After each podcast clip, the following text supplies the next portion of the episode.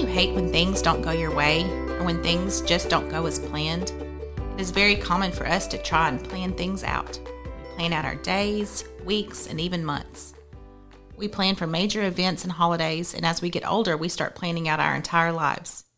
From the small things to the large things, we get an idea in our head of how we think things will go.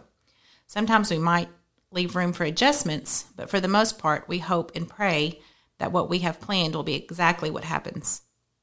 But life doesn't always play out the way we think it will. In fact, I would say more often than not, things just don't always go according to our plan.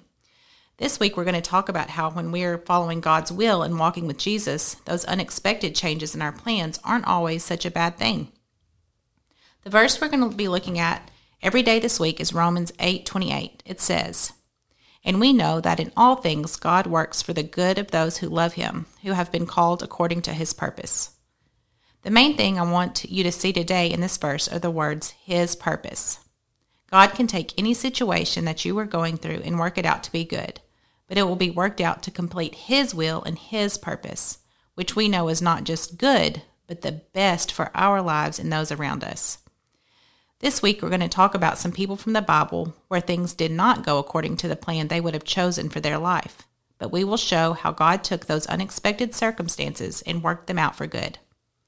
Parents, be thinking of a time when things didn't go the way you thought it would go in your life, but looking back now, you can see how God used it for His will and His glory and for your good. Share this story with your children at some point this week.